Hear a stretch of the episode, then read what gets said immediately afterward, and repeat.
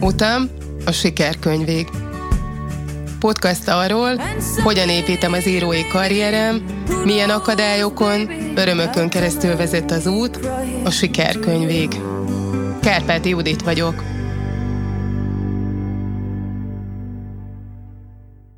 Üdvözlet a hallgatónak! A múlt heti kicsit ilyen múltba révedő epizód után ezúttal valóban arról fogok beszélni, ami ezen az elmúlt héten történt, amit ígértem is az első részben, hogy majd mindig beszámolok róla, hogyan haladtam a dolgaimmal, miként menedzseltem azt az egy hetet a célomnak a tükrében, a fényében, ami így önmagában persze viszonylag unalmas lenne, ha itt felsorolnám a feladatlistámat, és hogy mit pipáltam ki, mi az, ami ami megvalósult ennek a célnak az érdekében a, ezen a héten, de hát nyilván nem ezt szeretném saját magamnak se ennél magam részére is szórakoztatóba, ezt szeretném tenni ezt a 20-25 percet.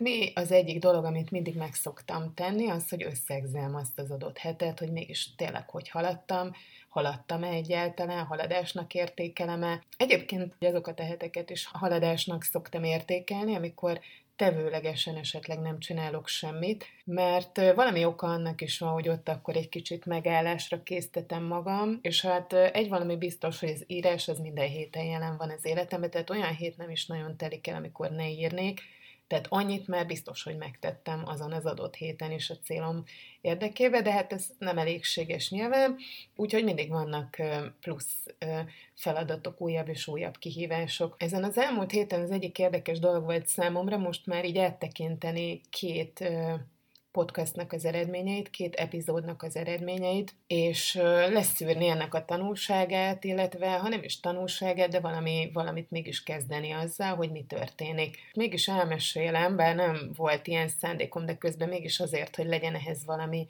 támpont, hogy 2018 óta vagyok a moderátora, és gyakorlatilag a gyártója is egy, egy nagyon nagy IT cég podcast csatornájának, négy évvel ezelőtt kezdtem el ezt a munkát velük, és hát azóta már legalább 130-150 epizód készült el, Úgyhogy ennek a folyamatában azért most már azt mondhatom, hogy jártas vagyok, és a, az eredményeknek az elemzésében, az e körüli mindenféle fajta teendőben, következtetés levonásában, annak fényében, hogy ezt milyen régóta csinálom, és tudom, hogy milyen eredmények vannak a tekintetben, ott milyen, milyen számok alakulnak. Érdekes volt megnézni, hogy, hogy rám mennyien kíváncsiak, és ha már itt ez arról szól, hogy végül is kitárulkozom, akkor, akkor azt is megosztom, hogy az első epizódot azt összesen 33-an hallgatták meg, amit tulajdonképpen a szám alacsony mi volt ellenére is jónak kitéltem. Végül is, ha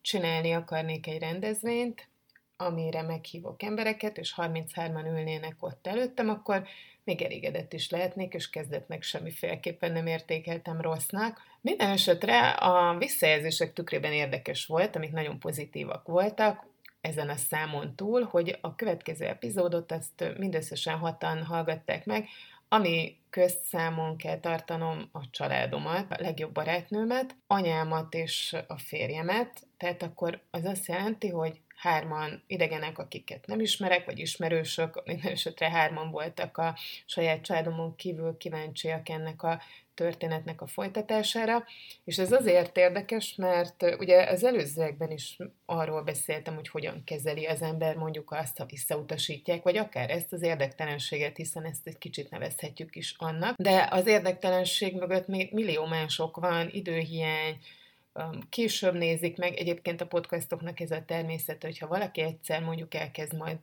mégis egy epizódot meghallgatni, vagy rátalál, akkor, akkor ezek a számok nem stabilak, hatam meghallgatták, és akkor ez örök időkre így ennyi marad, vagy nagyon ritkán egy kicsit mondjuk emelkedik, hanem az is lehet, hogy hirtelen fog majd ez egyszer csak növekedni, és valaki elkezdi hallgatni, és hát ez is a podcastolásnak egy, egy sajátossága, hogyha valaki elkezdi hallgatni, akkor visszamenőleg is meghallgatja az epizódokat, tehát ez a szám, ez változhat, változhat bármikor, de mégiscsak mi az, ami miatt motiváltan ülök most is itt, az pedig arra vezethető vissza, és ezt így is magyarázom magamnak, illetve ezt gondolom erről, hogy gyerekként nagyon-nagyon szerettem egyedül játszani. Tényleg órákra elvonultam a szobámba, és egy csomó mindent kitaláltam, játszottam, és elvesztem ebben. Emlékszem rá, hogy olyan 8-9 éves voltam, amikor, amikor egy magazint is létrehoztam, hétről hétre megírtam, és egyébként ezt a legjobb barátnőmnek küldözgettük oda-vissza, ő is csinált mindig egy példányt,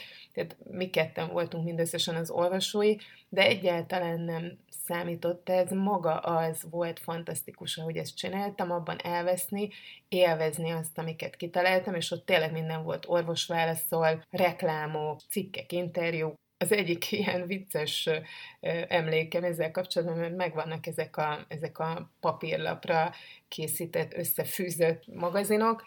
Volt benne egy reklám, azt tényleg úgy megjegyeztem, na, a kreatív, szuper tehetségemnek a bizonyítéka, hogy azt hiszem így hangzott, Toshiba, nincs hiba. Megmaradt benne, hogy emlékszem még arra is, hogy ezt rajzoltam, ahogy írtam, hogy mennyire jó volt úgy csinálni valamit, és egyáltalán nem foglalkozni azzal, hogy ennek mi lesz aztán a sorsa, hogy, hogy csak úgy belefeledkezik az ember, és én ezt a podcast csatornát, ezt most pont ugyanígy csinálom. Hatan, ketten, harmincan, háromezren hallgatnak, tulajdonképpen akkor csinálom magamnak, ez az én játékom.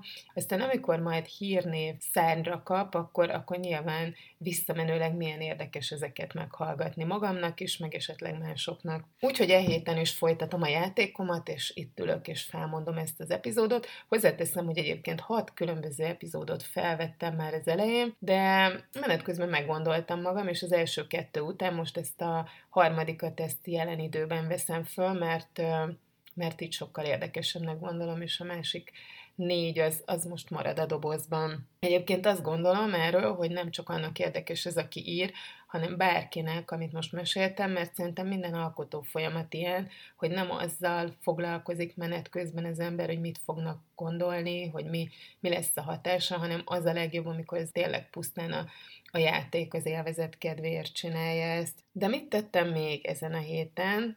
Felteszem ezt a kérdést a, amikor ott ülök a péntekenként, és, és ezt összegzem. Ismét, ahogy az előbb is említettem, írtam, ennek egy része az látható, egy része egy, egy folyamatnak az eleme, egy meglévő anyagot bővítek, és a vasárnapi posztommal foglalkoztam, ami azért volt érdekes, mert most nem egy új anyagot raktam ki, hanem, hanem elővettem egy régit, ami tapasztalás volt, és érdekes volt, és megint csak mindenféle fajta munkára vetíthető, hogy egy régebbi dolgát az ember előveszi, akkor mindig nagyon érdekes a mai szemmel ránézni és megnézni, hogy mit tudtam akkor, milyen készségeim voltak, vajon elégedett vagyok-e az akkori teljesítményemmel is. Kicsit alakítottam rajta, meg kigyomláltam néhány dolgot, amit most talán nem is biztos, hogy a sokkal tapasztaltabb szemem vett észre, hanem csak egész egyszerűen az eltávolodott szemem, amire mindig szükség van különben, és mindig jót tesz mindennek, ha, ha van idő, meg, meg tér eltávolodni. De alapvetően azt kell mondanom, hogy, hogy elégedett voltam azzal, amit, amit még 2017-ben értem, tehát tényleg még sok-sok évvel ezelőtt abból a szempontból, meg végképp nem olyan sok idő az évek számát tekintve, de az én személyiségfejlődésemet tekintve nekem sok, nekem akkor még egészen más helyen állt ez a dolog, máshol tartottam, úgyhogy érdekes volt abból a szemszögből megnézni, és itt megint felmerül egy téma, ami engem régóta foglalkoztat. Van egy a féle íratlan szabály, hát nem is biztos, hogy szabály, de olyan közhiedelem, hogy hát aki alkot, annak mindig elégedetlennek kell lenni, és, és tulajdonképpen ez egy, ez egy általánosan elfogadott nézet, hogy, hogy az, ha az ember elégedett a teljesítményével, vagy azzal, amit csinál, akkor ez valahol hibázik, az nem egy, nem egy helyes dolog, hát főleg aki művész, vagy alkot, vagy olyan dolgot csinál, ami, ami, ami egy ilyen szubjektív dolog, annak sose szabad azt gondolnia, hogy, hogy most letett valamit az asztalra, vagy, vagy hogy előállított valami csodálatra méltót, és ez azért foglalkoztat, mert, mert mindig azt éreztem, hogy én ezzel nem tudok egyet érteni. Nem szeretnék örökké szerény lenni, és örökké elégedetlen lenni saját magammal. Az is nagyon érdekes, hogy mit tekintünk szerénységnek, hogy, hogy mikor van erre egyáltalán szükség, és mi az, hogy, hogy valaki szerény. Miben mutatkozik meg? Ha abban mutatkozik meg, hogy mondjuk írok valamit, és azt én jónak ítélem, de mégis elhitetem magammal, hogy, hogy nem, nem lesz ez így jó, hát hol, hol jövök én ahhoz, hogy nagy írókhoz hasonlítsam magam, és mondjuk azt higgyem el, hogy amit én letettem az asztalra, az egy, az egy érték. Relatív dolog, hogy a mai megítélésünk szerint valamihez ne is hasonlítsuk magunkat, mert hát ahhoz föl se lehet érni, vagy, vagy majd ezt uh, tényleg később lehet eldönteni, csak amikor majd elégséges idő telt el, és akkor, akkor már lehet egy asztalra tenni mondjuk két hasonló alkotást, vagy két egy műfajban alkotott művet. Ilyen formán én ezt nem érzem magaménak, hogy, hogy szerénykedjek azon, amit csinálok. Nem tenne jót neki, ha azon gondolkodnék, hogy ezt most útjára bocsájtom, de nem lesz ez így jó. És ha valaki mondjuk méltatja, dicséri, tetszik neki, átéli mindezt, amit én akartam átadni, akkor egyáltalán nem hiszem, hogy azzal tennék jót, ha visszautasítanám ezt, vagy, vagy álszerény módon ezt állítanám, hogy van ezzel még dolog, vagy, vagy hogy köszönöm, de azért ne túlozunk ez, ez szerintem pont ugyanolyan, mint amikor valaki meg akar lepni egy ajándékkal, és azt mondjuk, hogy nem kellett volna. Hát ahogy nem kellett volna, ő akart nekem venni valami szépet, én pedig borzasztó boldog vagyok, hogy kaptam egy ajándékot, és ezt ki is kell fejeznem neki, mert feltehetőleg nem azért vásárolta meg, hogy vagy, vagy készítette, vagy adta át nekem, hogy azt kapja vissza, hogy ez egy fölösleges dolog volt, nem kellett volna. Pont ugyanúgy, mint amikor a férjem egy gyönyörű táskát vesz nekem, és én pedig csillogó szemekkel átveszem, és adok neki két puszit, meg eltölelem, és boldog vagyok, és nem az jut eszembe, hogy hogy gondolta, hogy, hogy nekem ő táskát vesz, hát ezt a pénzt jobban is el lehetett volna költeni. Nem lehet jobban elkölteni a pénzt, ha valaki ajándékozni akar, és nem lehet máshova tenni a dicséretet, mint ahova való. Egy fontos teendő volt. Ezt egyébként gyakran ilyen kérdőjelövezi, hogy én ezt miért csinálom, hogy miért vannak az írásaimnál, minden egyes írásomnál az én, az én portrém vagy fotóm. Azzal foglalkoztam ezen a héten, hogy hogy elkezdtem tűnődni a következő sorozat elkészítése, hogy mit szeretnék, mert ezeket mindig én találom ki, és, és nem is szeretném, hogy bárki más ebbe beleszóljon, minden, minden egyes részlet én találok ki, és egy fantasztikus fotós az, akivel dolgozom. Lehet erről később fogok még mesélni, mert szerintem ez is egy fontos dolog, hogy hogy talál meg az ember olyan embereket, olyan alkotókat, akikkel ők közösen létre tud hozni valami olyat, amivel aztán maradéktanul elégedett, vagy nagyon-nagyon kifejezi azt, a, amit ő szeretett volna közölni. Ezek a képek tulajdonképpen itt el is mondtam, ezek önkifejezésként vannak az írásaim mellett. Sokat gondolkodtam, amikor ebbe belekezdtem, hogy vasárnaponként közlem ezeket az írásokat, hogy azon túl, hogy ennek nyilván van egy olyan figyelemfelkeltő hatása is, de vajon miért? Mert miért volna jó, ha valami stockfotót keresnék nádasokról, meg kacsákról, meg, meg csendéletekről, meg olyan hangulatú képeket, amik illeszkednek valahol ahhoz, amit írtam, de teljesen jellegtelnek, semmi közük hozzám. Az én személyiségemnek ez az exhibicionizmus is része, ebben biztos vagyok, hiszen az, aki ír, az önmagában is rendelkezik ilyen vonásokkal, kiadni magunkat úgy, ahogyan az írás által tesszük, nem sok dolog van hasonló. És nekem ezek a képek, ezek ezt húzzák alá, ezt, amit írok, hangsúlyozzák, és igyekszem mindig olyan képet választani, ami valamilyen vonalon passzol hozzá, aminek van valami akár nagyon halvány utalása is arra, amit írtam. Egyébként nem előre döntöm el, hogy melyik íráshoz milyen kép készül, és akkor ahhoz pózolok ott. Ez sokkal szabadabb alkotói folyamat, mindenféle tekintetben befektetés pénzben és időben is, de, de azt hiszem, hogy nagyon is kamatozó. Ráadásul szerintem nagyon hatásos önismereti eszköz, az, amikor fotóznak, és képeken látja magát viszont az ember, hogy abban tartalom is legyen, és én, én azt gondolom meggyőződésem, hogy ezek a fotók, amit a Kaunitz Tamással csinálunk, ezek,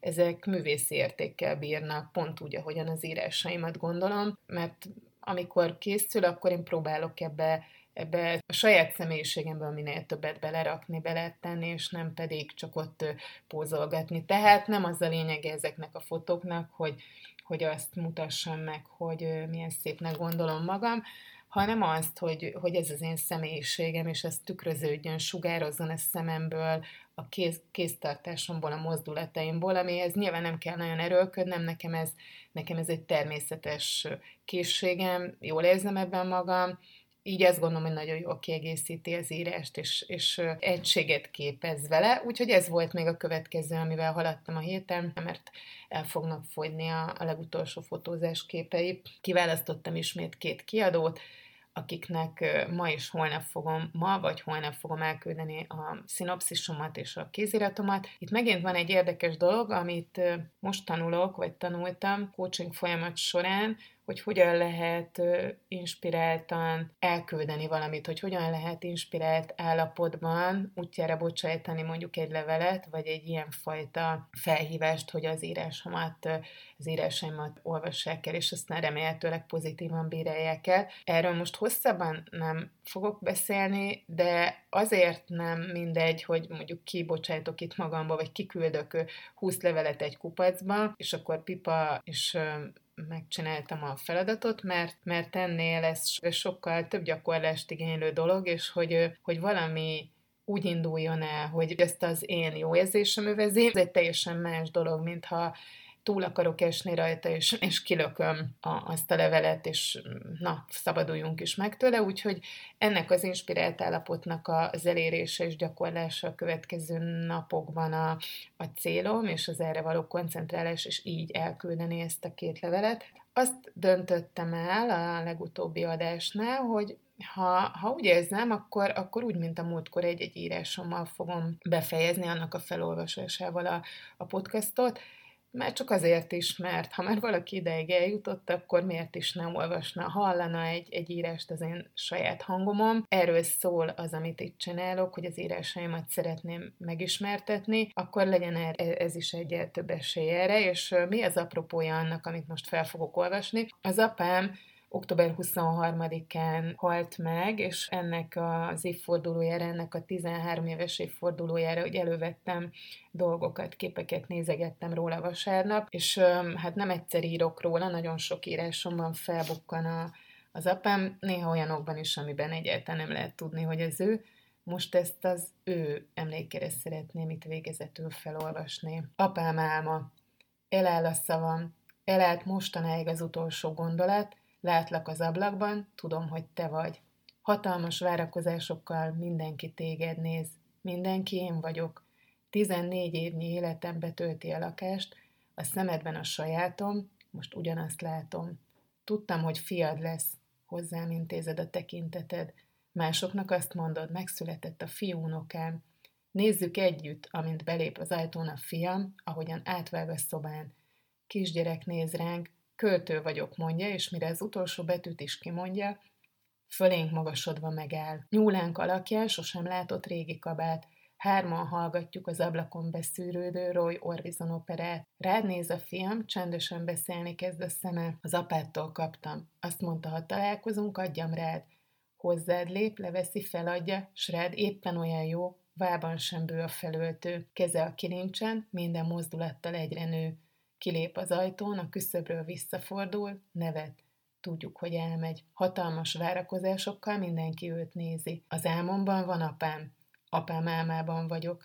Felnőtt a fiam, valóság lett az álmod, az enyém, az apádé, aki egy ismeretlen napon Brémában a fal felé fordulva a 25.678-as számmal a karján csak ezt az egy szép álmot várta. Olvasd el a legfrissebb írásomat a www.kárpátiudit.com-on.